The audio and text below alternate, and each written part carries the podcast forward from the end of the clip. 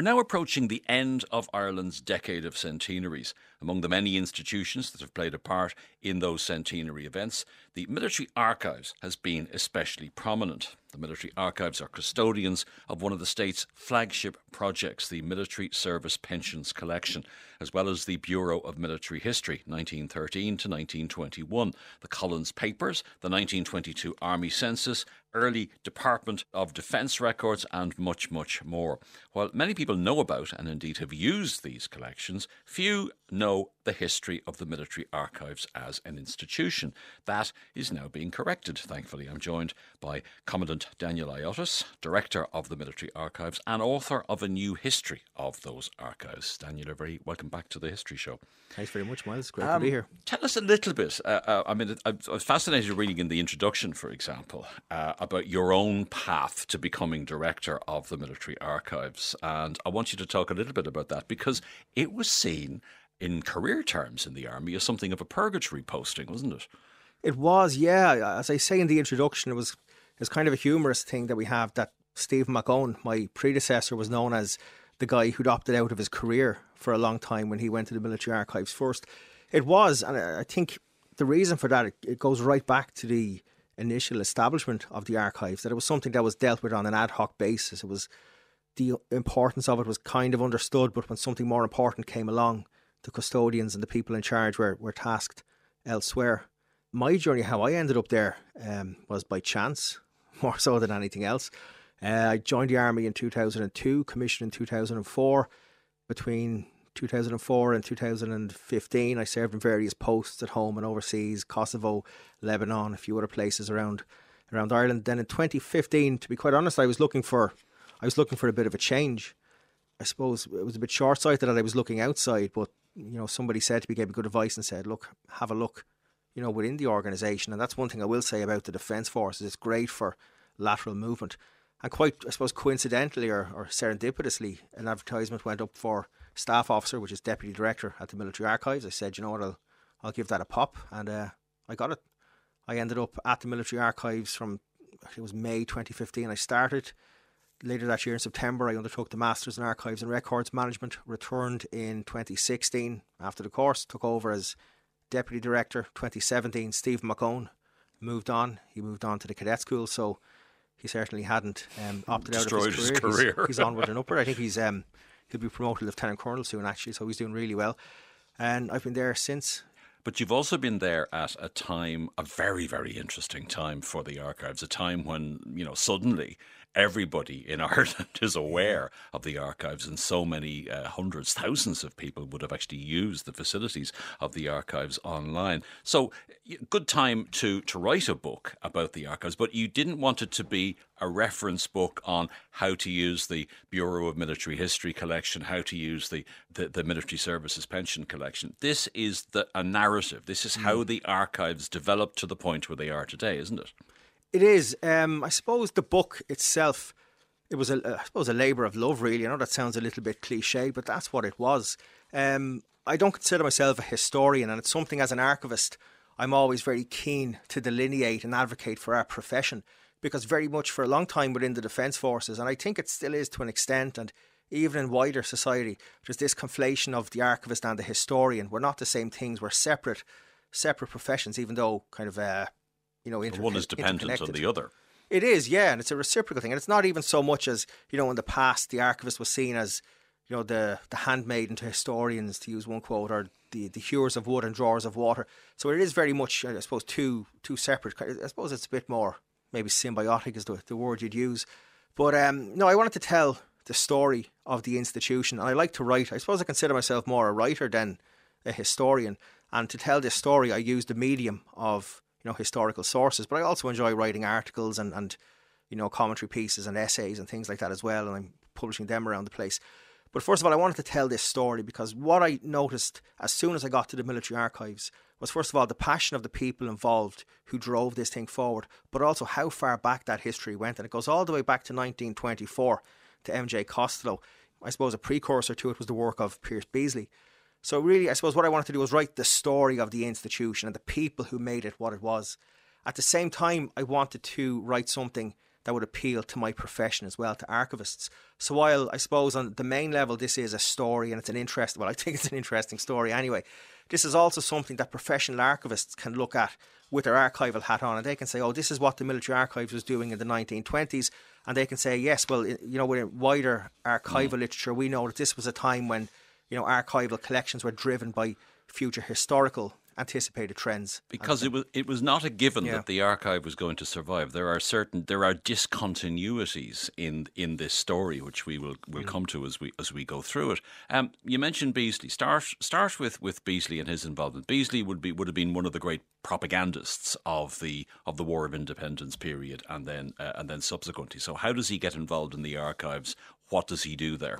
Yeah, so the seeds were really planted by Pierce Beasley, who, of course, I'm, sure a lot of the listeners will know, had been director of publicity in the in the IRA and then also in the, the National Army. So his close friend and comrade uh, Michael Collins is killed in August 1922, and soon afterwards Beasley is appointed to write the official biography. As part of this, as part of his research and his project, he got the assistance of a Captain J.J. Burke. And as part of the research and the work they were doing, Burke was collecting records from the Civil War period.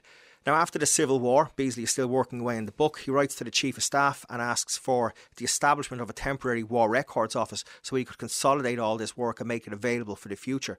And he had the foresight to tell the Chief of Staff that the reason for this was, you know, to document the history of uh, Óglaigh na hÉireann from the volunteers through the War of Independence to the Civil War to the present time as it was then.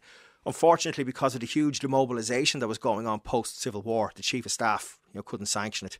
Beasley was disappointed, of course. He, he kind of felt that this was kind of a waste of all the work he and Burke had been doing. He retired from the army, got his pension, went off, and he finished writing his biography of Collins by himself. But his, his War Records Office didn't come to anything.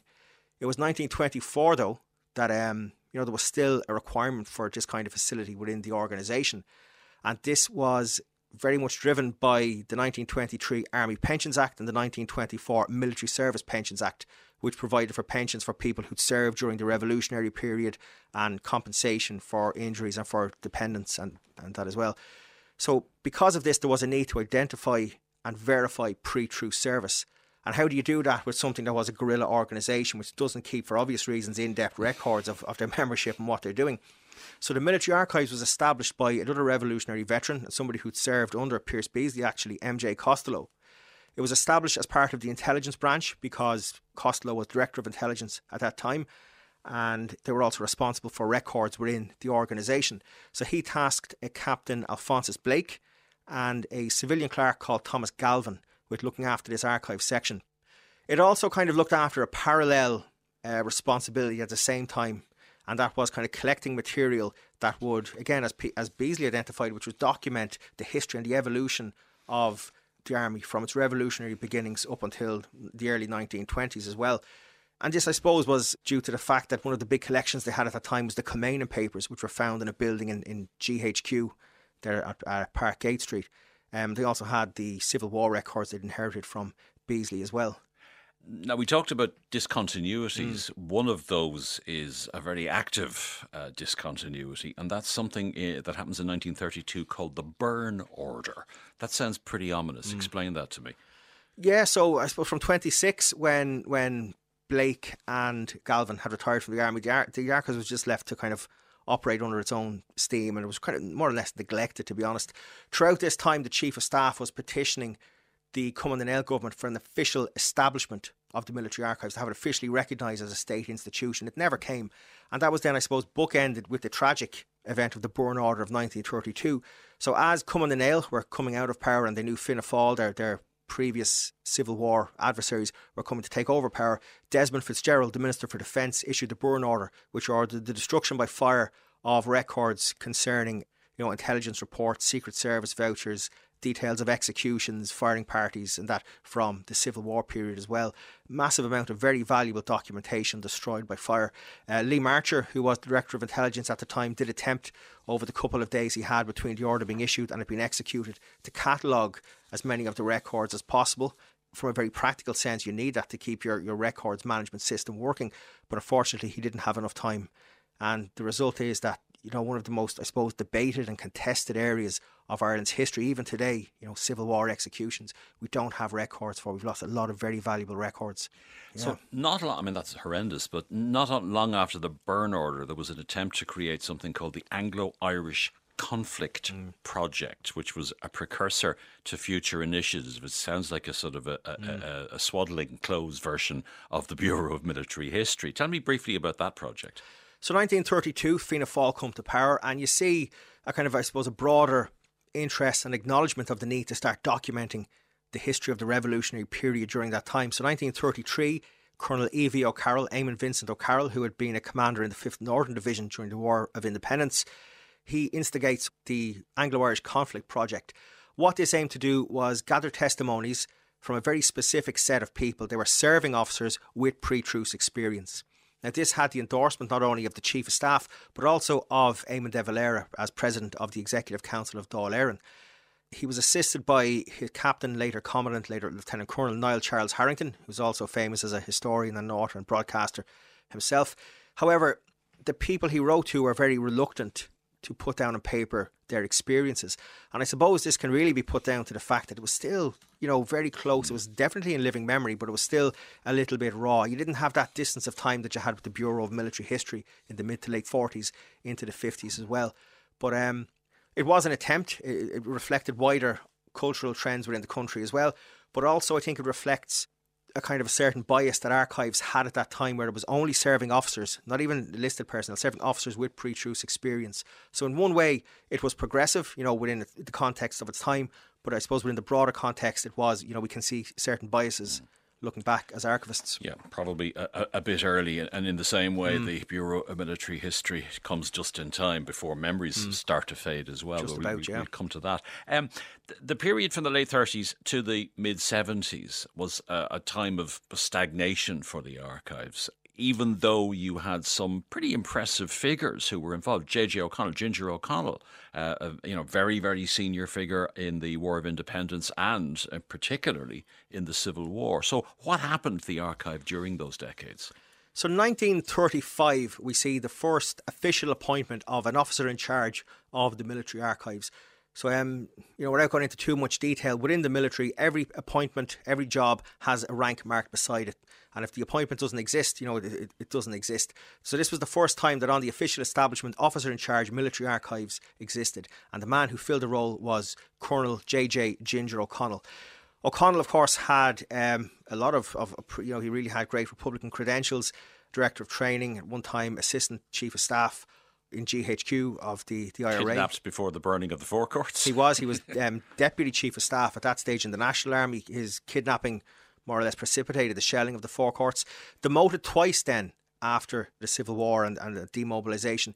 He always expected to be promoted again, and he was quite somewhat bitter about this. From well, not bitter, but he was he did find it very unfair. Um, but look, I suppose the army's loss is the archives' gain, and he did fill that colonel's appointment as officer in charge of the military archives.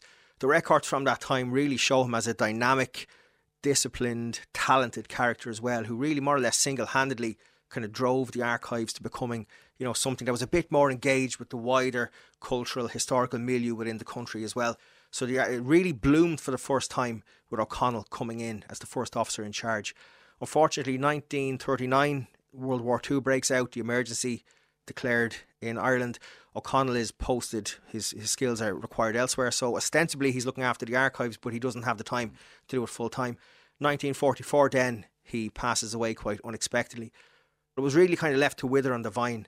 And then in 1959, following a reorganisation of the Defence Forces, which happens every couple of years, the archives was just completely removed from the establishment of the Defence Forces. Then, during the 1970s, fortunately, a figure emerges who becomes, I think, synonymous, synonymous with the, the military archives, and that's Commandant Peter Young. Tell us about his activities and his role in getting the military archives re established. I suppose uh, if I could sum it up, it's the, the, military archives as it is today, as it's regarded coming out of the decade of centenaries and everything that that's contributed. That would not be there if it was not for Peter Young.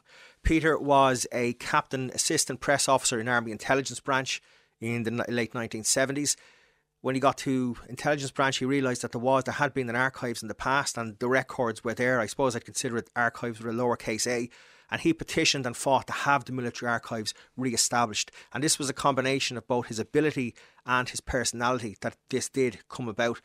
Actually, one of the things that really speaks to his dedication for me, something I found in, the, in researching the book, was he had served a six-month tour in UNIFIL headquarters uh, in Lebanon, and on return he was offered a position, a two-year position as assistant press officer to Timur Göksel, which he refused, and he said, uh, you know, I, I really appreciate the offer, but the, the, the last review for you know the, the re-establishment of the archives is in progress at the moment. I want to be there to see it home. Peter remained as the officer in charge of the archives from its re-establishment in 1982 until his unfortunate timely death in 1999, aged only 49. So, give me an example of his legacy of, of what he was able to uh, to actually do in cooperation, uh, uh as it happens with uh, with other archivists, was uh, one probably the best known mm. archivist in the country, uh, Catriona Crowe. So, the military archives is re-established in 1982. 1986, the country has its first piece of archival legislation that it's had since independence, the National Archives Act 1986.